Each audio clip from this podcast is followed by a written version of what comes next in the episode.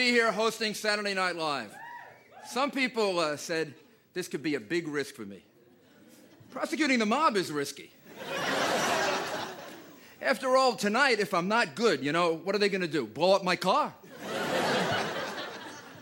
but it truly has been a fantastic year. As you know, I was recently reelected to a second term as mayor of New York.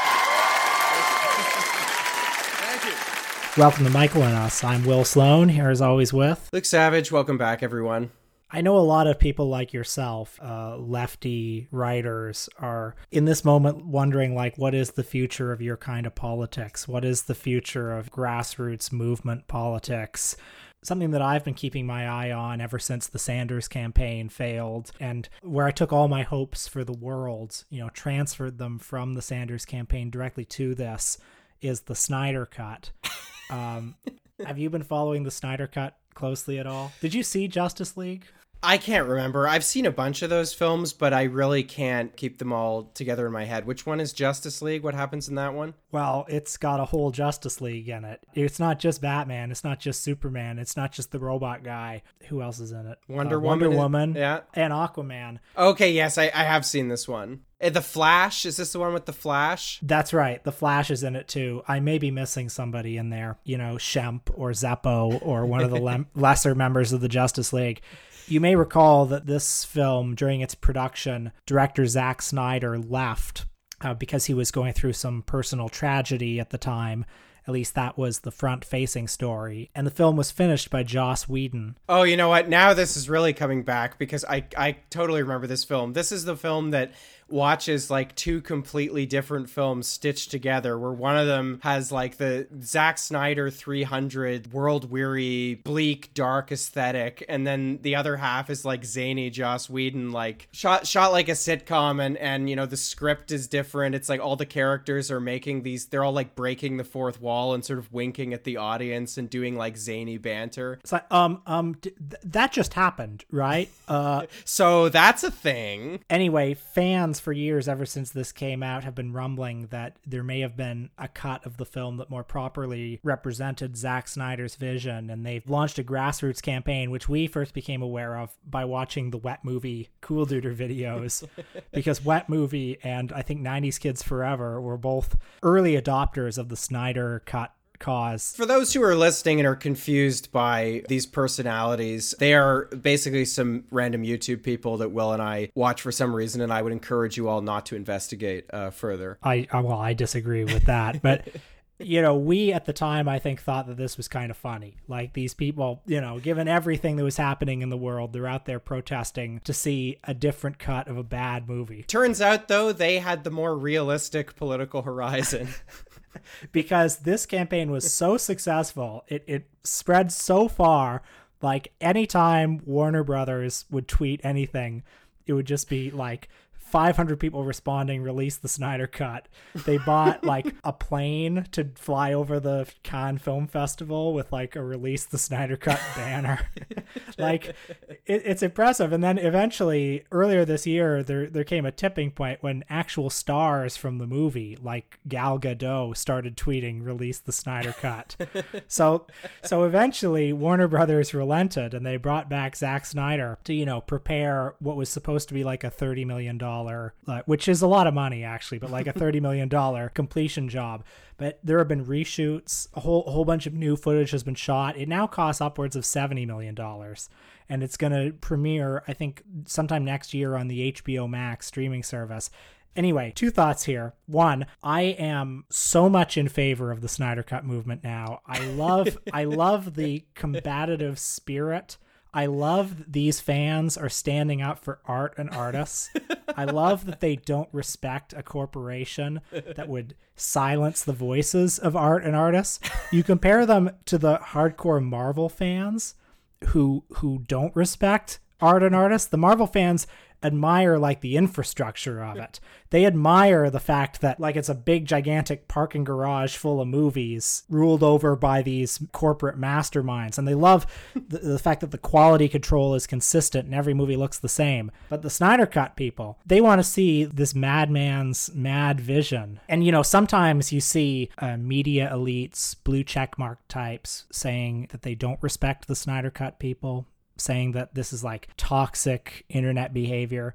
But it's not because there's nothing toxic about tweeting release the Snyder Cut at a corporate account you know these blue check marks these are the people who who don't like to get their hands dirty ultimately. You you started this off as an ironic riff and the further you've gotten gotten into it the more it sounds like you're sincere. This has been my relationship with the snyder cut thing as a whole because here here's the thing like i don't like Zack snyder. I don't like his movies. Th- this movie he's making the, the the uncut snyder justice league it's going to be over four hours long apparently. Sounds awful. But it's the principle of the thing uh, the the man is an artist. He has a vision.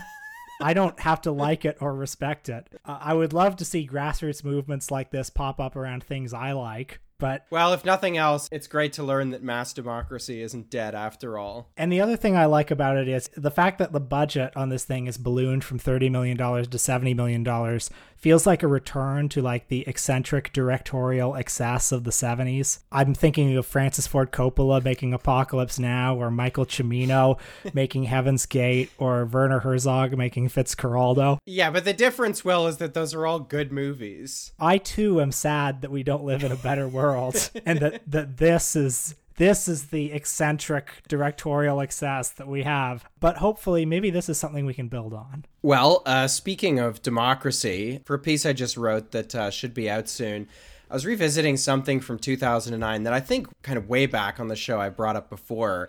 I think it's a very important relic from the past, partly because I don't think enough people remember it, and more importantly, weren't really aware of what it was signifying at the time it was published. As Joe Biden predictably appoints a bunch of corporate operatives to his transition team, probably his cabinet as well, I had occasion to revisit this piece from March 5th, 2009 by David Brooks, longtime friend of the show. Uh, it's called When Obamatons Respond. And yeah, I think I have brought this up before, but the crux of this is that uh, the previous week, uh, in Brooks's previous column, he'd basically written uh, a take to the effect of, you know, activist, big spending, you know, tax and spend liberal government is back. It's back in Washington. There's this new liberal administration. The Democrats have all three levels of government this thing that we we thought we'd buried, this relic of uh, post-war era, is back. And the Obama people were apparently very upset by this. They did not like that David Brooks was writing this, and they're very keen to uh, set things straight. So I'll just remind everyone of the date. This is March 5th, 2009. So, I mean, this is weeks into Barack Obama's presidency, okay? This isn't after uh, the 2010 midterms. This is right at the start. This is almost in the phase that we're in now. I mean, a little bit after the phase that we're in now for Biden, but this is still the kind of dream big phase when a new Democratic president is at his least constrained. And I think this is a really important moment uh, in any new administration because it's what will reveal uh, the kind of overall ethos of that administration, what it plans to do going forward if ambitions are already being scaled down, if if uh, certain kinds of signals are being sent, in this early phase, it's pretty much a guarantee that some big ambitious agenda is not coming, or at very least that bigness and ambition are going to mean something other than transformative New Deal style uh, reform. So back in 2009, David Brooks in this column was very heartened to be told by Obama's people uh, the following. He writes In the first place, they do not see themselves as a group of liberal crusaders. They see themselves as pragmatists who inherited a government and an economy that have been thrown out of whack. They're not engaged in an ideological project to overturn the Reagan Revolution, a fight that was over long ago. They're trying to restore balance, nurture an economy so that productivity gains are shared by the middle class, and correct the irresponsible habits that developed in the Bush era. The budget, they continue, isn't some grand transformation of America. It raises taxes on energy and offsets them with tax cuts for the middle class. It raises taxes on the rich to a level slightly above where they were in the Clinton years and then uses the money as a down payment on healthcare reform. That's what the budget does. It's not the Russian Revolution. So he goes on to talk about how they say they're committed to lowering federal spending, they want to cap entitlement spending. They're particularly concerned with uh, what Brooks and apparently they also saw as an excess in people claiming disability benefits. And this was something that they were going to crack down on within their uh, first 100 days. Third, uh, this is Brooks again. They say Republicans should welcome the budget's healthcare ideas. The Medicare reform represents a big cut in entitlement spending. It amounts to means testing the system. It introduces more competition and cuts corporate welfare. These are all Republican ideas is. you know, and there's a bunch more stuff in here, but I think the other crucial paragraph is he, this is Obama, is extremely, that's uh, italicized for emphasis, extremely committed to entitlement reform and is plotting politically feasible ways to reduce Social Security as well as health spending. The White House folks didn't say this, but I got the impression they'd be willing to raise taxes on the bottom 95% of earners as part of the overall package and it pretty much just goes on like this. You know, I was around obviously when this was going on, and if memory serves, you know, March of 2009 was still the kind of euphoric phase of the Obama presidency. I think a lot of people didn't really pick up on stuff like this. I mean, this was Obama and his people telling one of the nation's kind of marquee conservative columnists that don't worry, we fully accept all of the ideas from the other side. And actually, in some ways, we're better at implementing them than they are. I think I talked about this a few episodes ago, but one of the things I'm struggling with now is somebody who's kind of been on the Biden beat for the past year is just how little people want to hear about all of Biden's awful appointments and policy announcements and things like that. Nobody wants to hear when, you know, a big bad Republican president has been ousted that the new administration is not going to represent, you know, the negation of all evil. That's not what people want to hear. But boy, when you look at the people that Biden is seeking to include in his administration, I mean, I don't know if they were just sending this out as kind of a tester, but there was that story last week about how Rahm Emanuel is being considered for transportation secretary. Which is something that even many of Biden's kind of uh, progressive allies in the media, ostensibly progressive uh-huh. allies in the media, were pushing back on. Yeah, so that might be them just testing the waters to see what they can get away with. But yeah, basically, you know, the message that's being sent is they don't think they need any kind they don't even think they need kind of token gestures to the progressive wing of the Democratic Party. They don't think they really owe anything beyond the vague and symbolic to, you know, left-leaning younger voters uh, without whom they would absolutely not have won the overall kind of tenor of things right now, you know, in some ways is very similar to where things were at in 2009, where the Democrats win and right away they're scaling back ambitions that were already too modest and weren't even very committal about to begin with. I mean, when was the last time? You remember? Uh, do people remember the public option? Remember the the famous public option that was Biden's? Uh, this was his supposedly pragmatic alternative to Medicare for all. Well, Obama ran on that as well, and uh, subsequently dropped it, despite having thumping majorities in both houses and this sweeping mandate. Anyway, hard not to feel shades of uh, of 2008 and early 2009 right now. I guess the big difference is that people were actually excited about Barack Obama, and I'm not sure that uh, that's the case with Biden. So it'll be interesting to see where things will go. You mentioned, though, that people aren't eager to hear this, which I think has generally been the sense I'm getting. So it's a very strange, like, atmosphere in the air. There's no euphoria. And in fact, there's, there's still quite a lot of, like, criticism, and there's much more infighting than there normally is on the winning side of a presidential election. But there seems to be this yearning for a sense of euphoria. I'm not sure how else to describe the mood right now. Yeah, I, I mean, I think that's a pretty accurate characterization of what we're seeing. I mean, I guess Biden, you know, sort of exists as a carte blanche for people. I mean, Obama, for different reasons, for much more deliberate reasons, Obama was somebody you could really project any kind of image on, depending on what you wanted or needed to see and that was by design. You know, Obama, his rhetoric was deliberately this kind of mashup of Reagan and Kennedy and FDR and Clinton. It was just kind of all things to all people. Biden has a, an all things to all people quality as well, although I think he's a different kind of cipher. I mean, I think he's a much more passive kind of cipher. If if people are able to project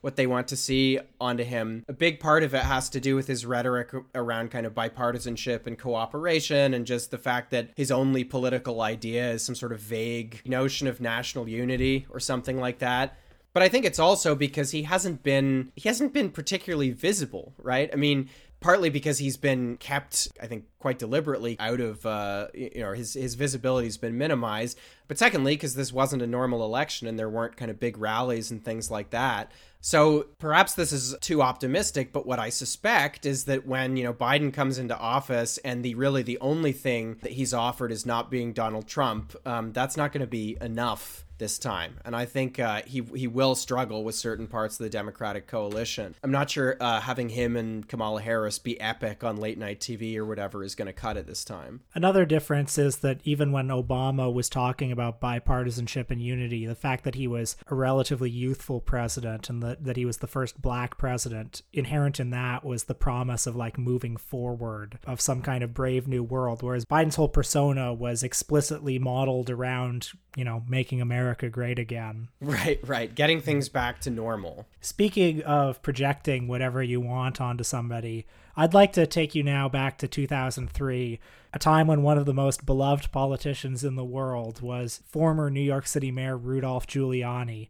On this episode, we will discuss the 2003 made for TV movie Rudy, the Rudy Giuliani story, starring the great James Woods. A story broke in the papers this morning. Your father had a criminal record. My father? Are you crazy? A reporter at the Village Voice dug it up.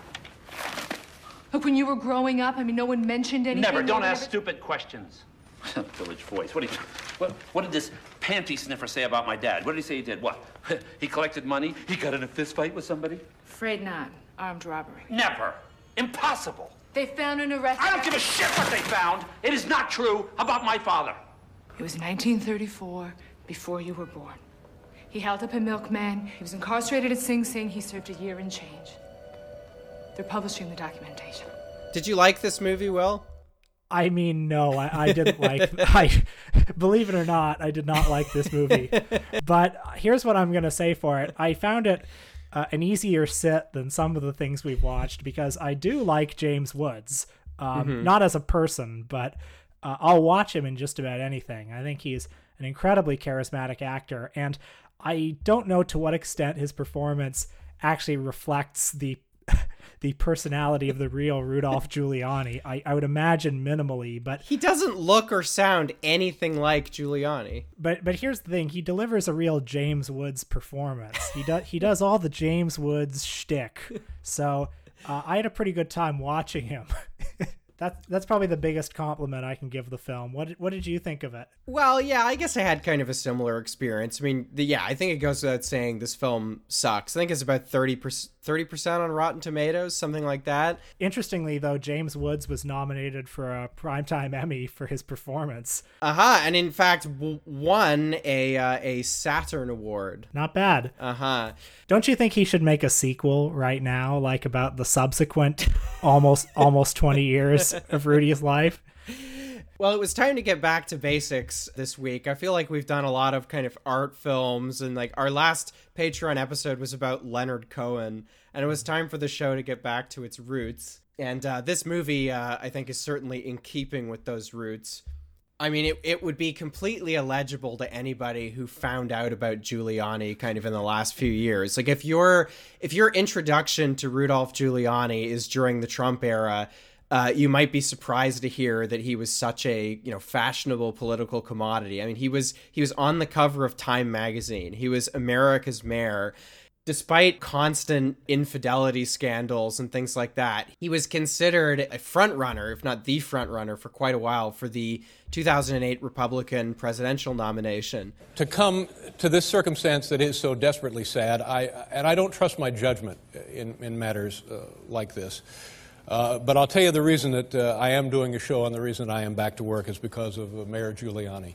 only in that context, you know, in this kind of post 9 11 context, could a figure like this have the national prominence that he did and uh, inspire a ridiculous made for TV movie like this, which is so incredible because, uh, you know, this is attempting to be a hagiographic movie that celebrates Rudy Giuliani. Like, this is the most idealized portrait of Giuliani you're going to get. This is a, a the filmmakers are clearly sympathetic to him. The tagline for this movie is He divided a city, he united a nation. And what's so incredible about this is the movie cannot help, just by virtue of rendering, you know, with some degree of factual accuracy, the details of Rudy Giuliani's life and career. It cannot help depicting him as a racist, a serial adulterer, as an apologist for police brutality, as somebody who lies pretty regularly to the people in his life. And even its chosen spin on all this is pretty hard to swallow, even as the film forces you to kind of identify with the Giuliani character played by James Woods, because its only rejoinder to all this is, you know, but he was a man of action who, uh, when crisis hit, he was on the scene. Uh, he he was on TV to say, uh, "We're we're gonna be united and we're gonna get through this." And he had brilliant ideas that no one else had thought of, like close the other buildings that are big and uh, come down hard on the criminals. That's you know? right. That's right. Uh, and actually, I think that is another piece of context that's crucial to this movie because one of the kind of early war on terror narratives, right, which was key to Bush's appeal and is kind of how Bush was sold to people at the time, was like, you know, this is no time for half measures. You know, you gotta you gotta crack some eggs to make an omelet. We need to have a ton of repressive uh, measures if we're gonna win this thing. There's no time for like you know, uh, bleeding heart libs and their concerns about civil liberties and racial justice and things like that. So that's kind of the other spin on Giuliani is that, like, well, uh, you may not like him, but he gets the job done. At a number of points in the movie, Giuliani is seen, you know, complaining that his, you know, he's not more popular and then rattling off statistics about how much he's reduced crime. And he's like, but the libs don't like it because the cops put 40 bullets into an innocent black man. And, uh, and for some reason, people don't like that. So let's run through his life a little bit, and also let's run through the structure of the film. It opens. Yeah, with, it's very artful and non-linear storytelling. yeah, it, it has to keep cutting back to 9-11 to remind you, huh? Huh? Remember? It's like, no, no, he's a good guy. but but it opens even after that with him i guess in the waning days of his mayoralty or or michael bloomberg may have finally just succeeded him as mayor and he's being driven in a cab back to his apartment he's looking around at his city and he's like you know what keep driving me around. This is my city. You know, I'm I'm Christopher Walken and King of New York. Uh, he says uh, he says uh, uh, you know the better you do, they the more they want to eat you. Lonely um, is the path of the Ronin. And then it cuts to 9/11, where we infer that Giuliani is in a low ebb of his popularity. He's on his way to a meeting to potentially endorse a future mayoral candidate, uh, and people are yelling at him on the street. But then he gets tapped on the shoulder. 9 11 happens and he takes action. He is there. He is at ground zero. He is leading the charge. And you may wonder how it was that he found himself in this situation.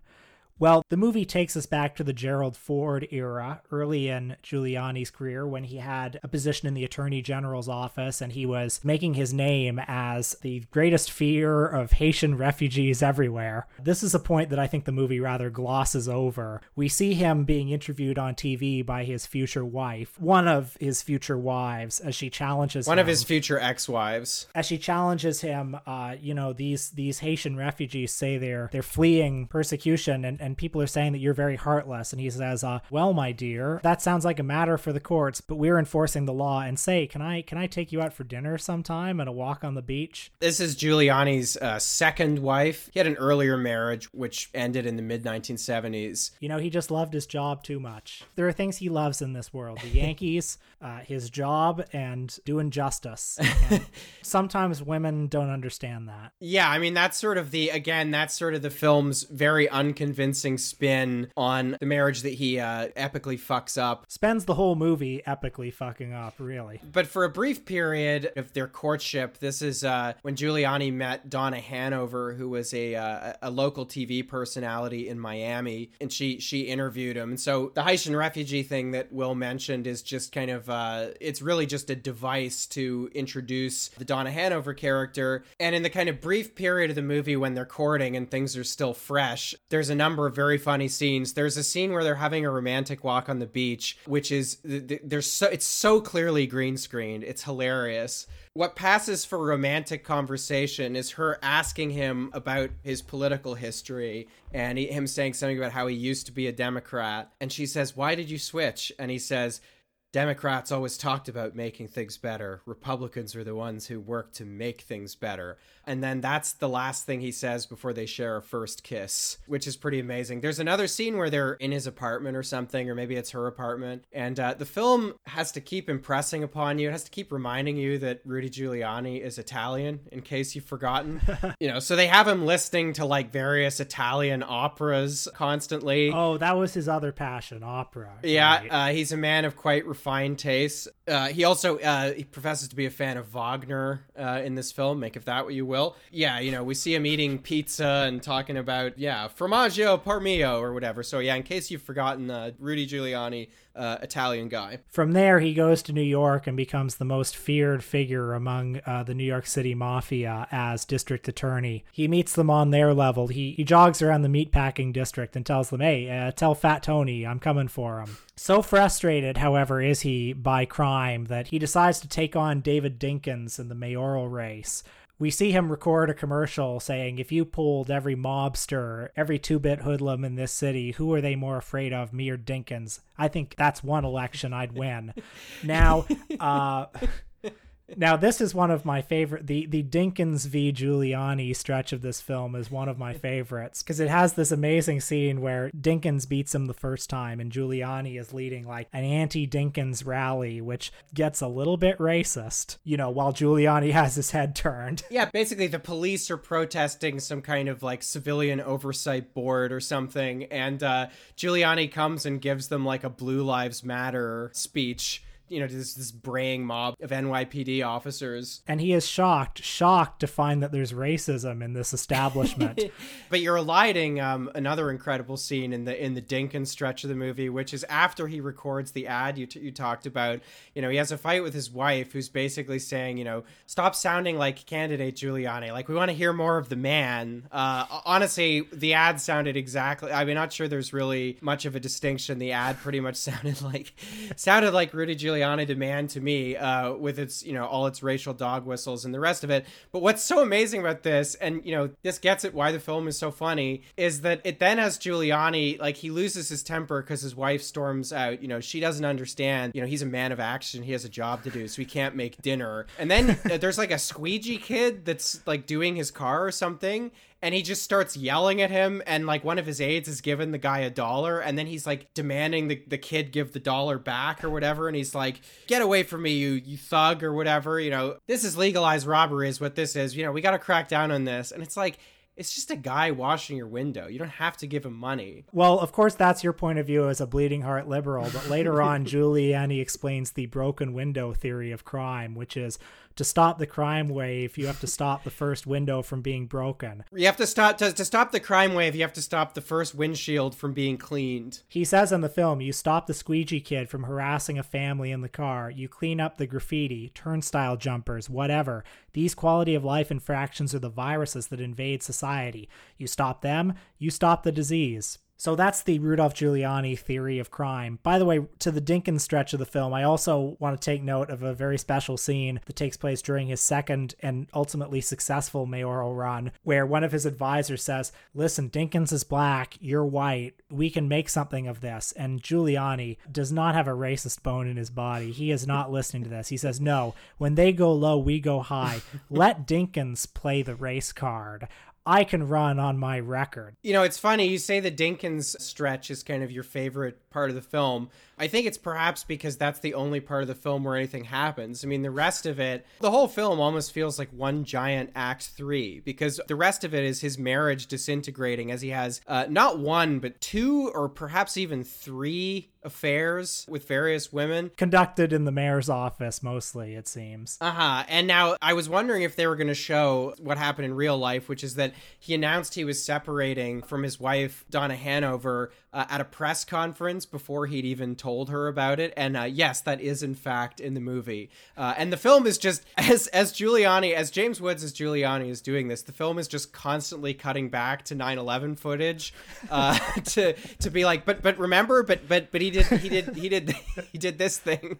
oh, but but folks, there's more because Giuliani also decides to make a bit of a media star out of Police Chief Bratton, who is pioneering the broken window theory of crime. Uh, it, it turns out that as crime begins to decrease, Chief Bratton starts to get just a little bit too much publicity. So Giuliani decides to make an example of him, decides to make him sleep with the fishes, uh, just, just just fires him. And wouldn't you know it, this actually backfires because both the press and the public uh, quickly realize that he's only fired Bratton because he was getting publicity that ought to have rightfully gone to Giuliani. Again, even in even in the most idealized portrayal of Rudy Giuliani, he's essentially just like a media harlot. Even what the film tries to present as his iron-hearted conviction to fight crime and disorder, like even that in what's supposed to be, you know, a hagiographic telling of Giuliani's life, even that is just part of his media harlotry. And we're not even done because we haven't even got to the Diallo incident from 1999 when a Guinean immigrant was shot 41 times by the police, which further hammered away at Giuliani's approval ratings. There is also a brief and relatively minor scandal when it is revealed that his father was arrested for armed robbery in 1934 and served a year in Sing Sing. Which is not Giuliani's fault, of course, but by the time that we got to this part of like the last stretch of the movie, I was wondering when we were ever going to get some good news for Giuliani we see a little bit of his ultimately aborted Senate race against Hillary Clinton, which was shaping up to be a close contest until the one two punch of Giuliani's extramarital affairs and his cancer diagnosis led to him dropping out. And then, finally, we get to 9 11. Yeah, and what's so incredible about that is uh, 9 11, the film appears to be building to some kind of grand finale where instead of Giuliani on 9 11 just being sort of briefly invoked before you return to the story, like there's really not much else. It's just kind of the same footage of him sort of running around and going on TV, and then there's a kind of brief speech uh, that he gives in honor of a firefighter who died. A more skillful film, I think, could have figured out a way to have 9 11 be the moment when, like, all of his good and bad qualities finally converge. It's like he's tough on crime, he has no time for liberal pieties, uh, he's a man of action, he's a media harlot. It's all here. and love him or hate him, but it all came down to this. And yet the movie doesn't quite make that case. It feels like feels like 9 11 is this, like, thing desperately grafted on to a, a failed and largely despicable political career. Yeah, and that's the film doesn't even include, as you said, the subsequent 19 years of Giuliani being an arguably an even bigger piece of shit. If the film had even continued for a few more years, you might have seen some of the other controversies that daunted Giuliani after he left the mayor's office. For example, at one point he claimed to have been on the ground zero site, quote, as often, if not more, than most workers. I was there working with them as I was exposed to exactly the same things they were exposed to. So, in a sense, I'm one of them. Now, unsurprisingly, a lot of 9 11 workers had a problem with this. It turned out that Giuliani's appointment logs were unavailable for the six days immediately following the attacks, but over three months, beginning on September 17th, 2001, he logged 29 hours at the site of the attacks. So, I mean, obviously, recovery workers who spent, you know, days at the site would have logged the same amount in just a, you know, a few days. So that's a, a little bit of stolen valor on uh, Rudy Giuliani's part. Because they don't decide the election. The call for Joe Biden isn't, is it, who was it called by? All the, oh my goodness, all the networks. Wow. All the networks. We have to forget about the law. Judges don't count. All the networks, all the networks, all the networks thought Biden was going to win by 10%. Gee, what happened?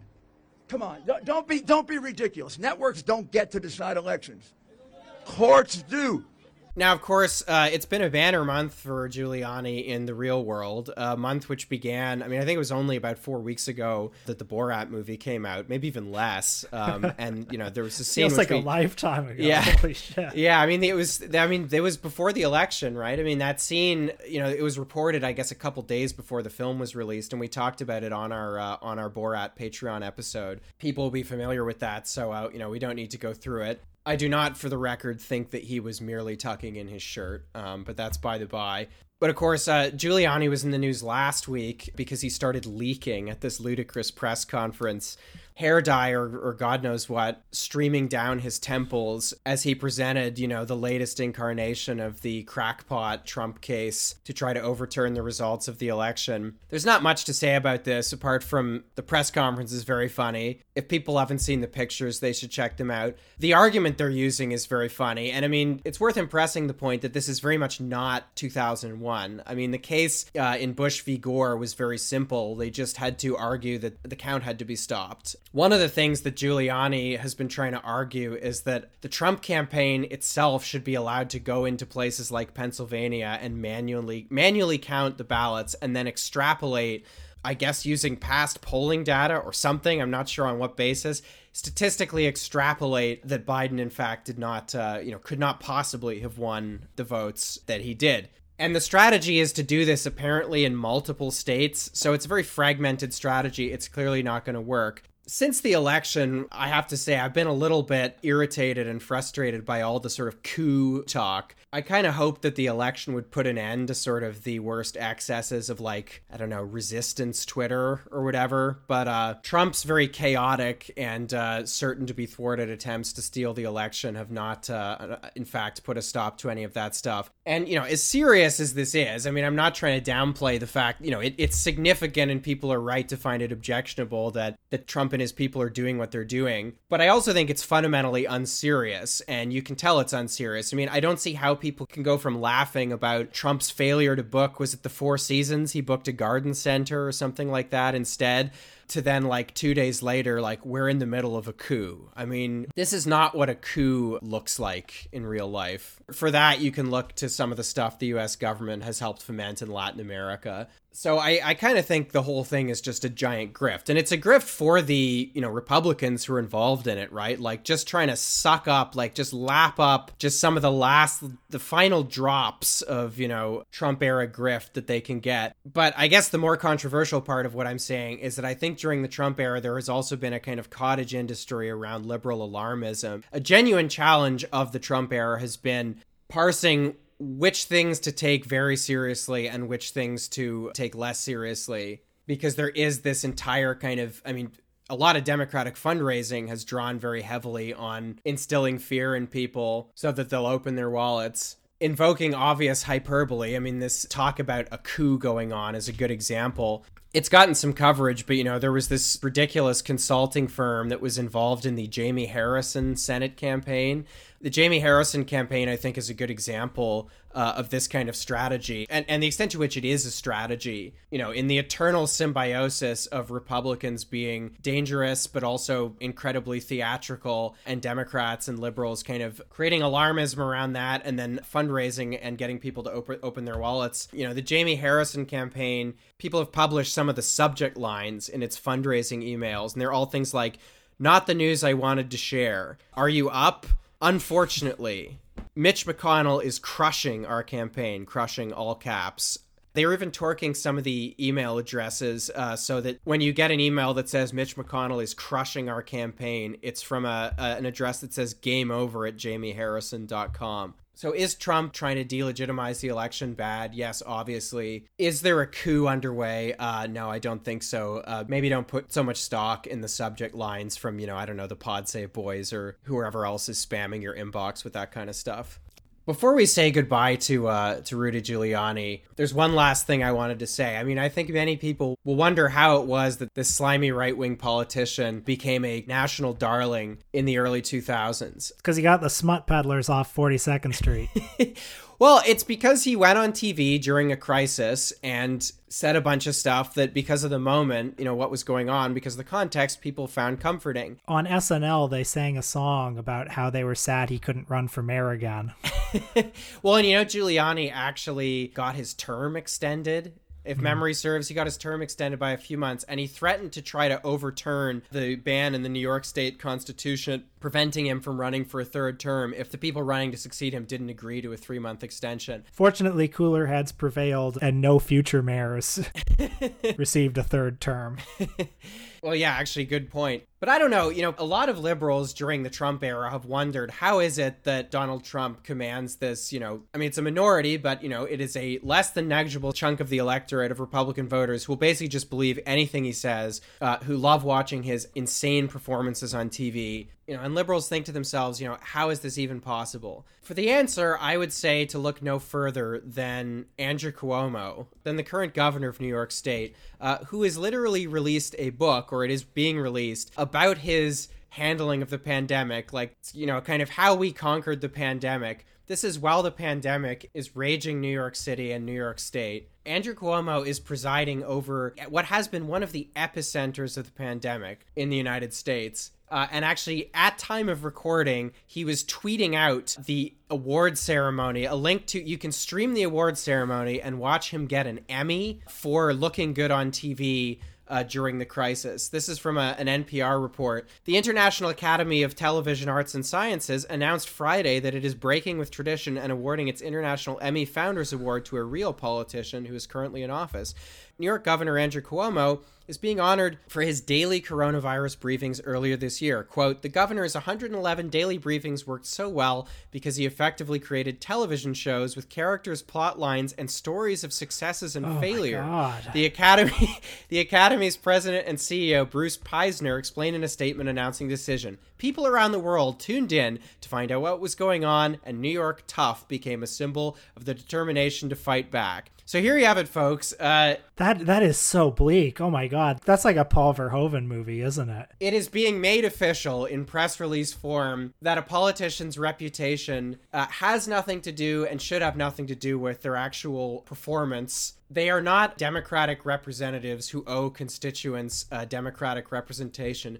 They are performers, and their job is to look good on TV. And what matters is how the performance makes us feel. Uh, I mean, this line about he effectively created television shows with characters, plot lines, and stories of successes and failures. Politics is just marketing, everyone. It's official. What were the failures, by the way? Any details on that? But just to go back to Trump, I'm always struck by how kind of bothered and- disturbed liberals are by how popular he is given, you know, his kind of theatrical behavior and his ridiculous speeches and all the rest of it. You know, given that it seems like for many of them, their own theory of politics is that they are basically a performance. And it's really the only difference is they just have different aesthetic preferences than the MAGA people. But it's still fundamentally an aesthetic conception of politics. Anyways, congratulations to uh, Governor Andrew Cuomo breaking the glass ceiling for New York's Italian American politician community. A glass ceiling that should have been shattered had the elites at the Emmy Awards uh, not decided to snub Rudy Giuliani in 2001. Oh, thank you very much. I'm uh, particularly honored to play this because I really put my heart and soul into Rudy Giuliani. He's a man I admire greatly uh, at one of the most shocking and difficult times in this country's history. His grace, his dignity, his belief in his values and our values as a nation uh, allowed him to pull us together, and he was truly, for that time, America's mayor. Here's what you do domestically you take Don Imus's advice. And you tell this Tommy Thompson and Tom Ridge, good try, nice going, we'll see you later. And in charge of the whole domestic thing, you put Rudolph Giuliani, an Italian from Brooklyn, okay?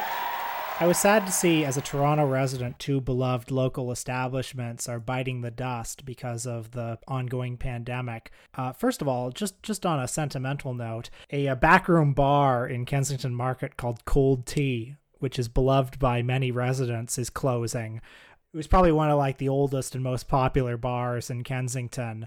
You know, this will be meaningless to anyone who doesn't live in the city, but when I see something like that close, like it feels like a gut punch because it just feels like my entire 20s are getting steamrolled right now. Did you ever have that feeling? Yeah, I mean, some of my favorite spots have uh, have closed too, and not just uh, you know restaurants and you know coffee houses and kind of favorite haunts, but also just independently owned stores that I liked. Bookstores, record stores. Um, actually, though, also there was a family owned supplement store and kind of health food store that used to sell me really good, really high quality protein powder. You know, it was parents and their son that ran it and I tried to use it as much as I can and skip, you know, GNC and and Popeyes and kind of like the big supplement chains Just another example of, of how the pandemic is stamping out anything that offered, even in a banal way, any kind of local flavor or anything distinct from kind of the homogeneity of big box stores. I remember early in the pandemic, a colleague at Jacobin, I forget who, said something about how the pandemic was going to just kind of accelerate a lot of austerity and closures and corporate monopolism that was sort of happening already. And boy, you can really see that with what's going on right now, especially as uh, Toronto and other cities of equivalent size go back into lockdown and even more small and independent businesses are on the chopping block. Now, of course, there was another beloved chain. I, I see where you're going with this riff, and there's another beloved chain that I believe has also recently come to an unfortunate end and I, I think some of our listeners have actually been bothering us on Twitter and in DMs to uh, to talk about this. So this is a very uh, prickly subject for Will, and I can see him tearing up behind the camera a bit. Well, not not a chain, but in fact a wonderful independent business, a real a real bootstraps operation that we had here in Toronto, the Garfield Eats Pizza Restaurant in Bloordale, which I know has come up on the show before. When it opened, I think two years ago or so. Okay, a little context. It is a Garfield themed pizza restaurant. Uh, the Tubby Tabby is all over the store. You can get pizzas shaped like Garfield's head, which I mean, I never actually ordered anything from there. Uh, I, I don't understand how that would work or why that would even be desirable. But when it opened, I was, of course, appalled by it. I thought, this is the life cycle of every interesting neighborhood, isn't it? Good places get chased out and they get steamrolled by the fucking Garfield restaurant. Uh, I was amused to eventually learn that the guy who ran the Garfield restaurant was actually like this weird local eccentric. it was it wasn't like he he officially licensed the character, but this wasn't Paws Inc. You know, smothering the continent with Garfield restaurants. This It was wasn't. this- It, it, it- this wasn't. I hate Mondays LLC. This was. this was like Klaus Kinski pulling a boat over a mountain, except the boat was was Garfield. R.I.P. to the Snyder cut of Garfield restaurants. Anyway, after I think one or two closing scares, uh, they were in some dispute with their landlord.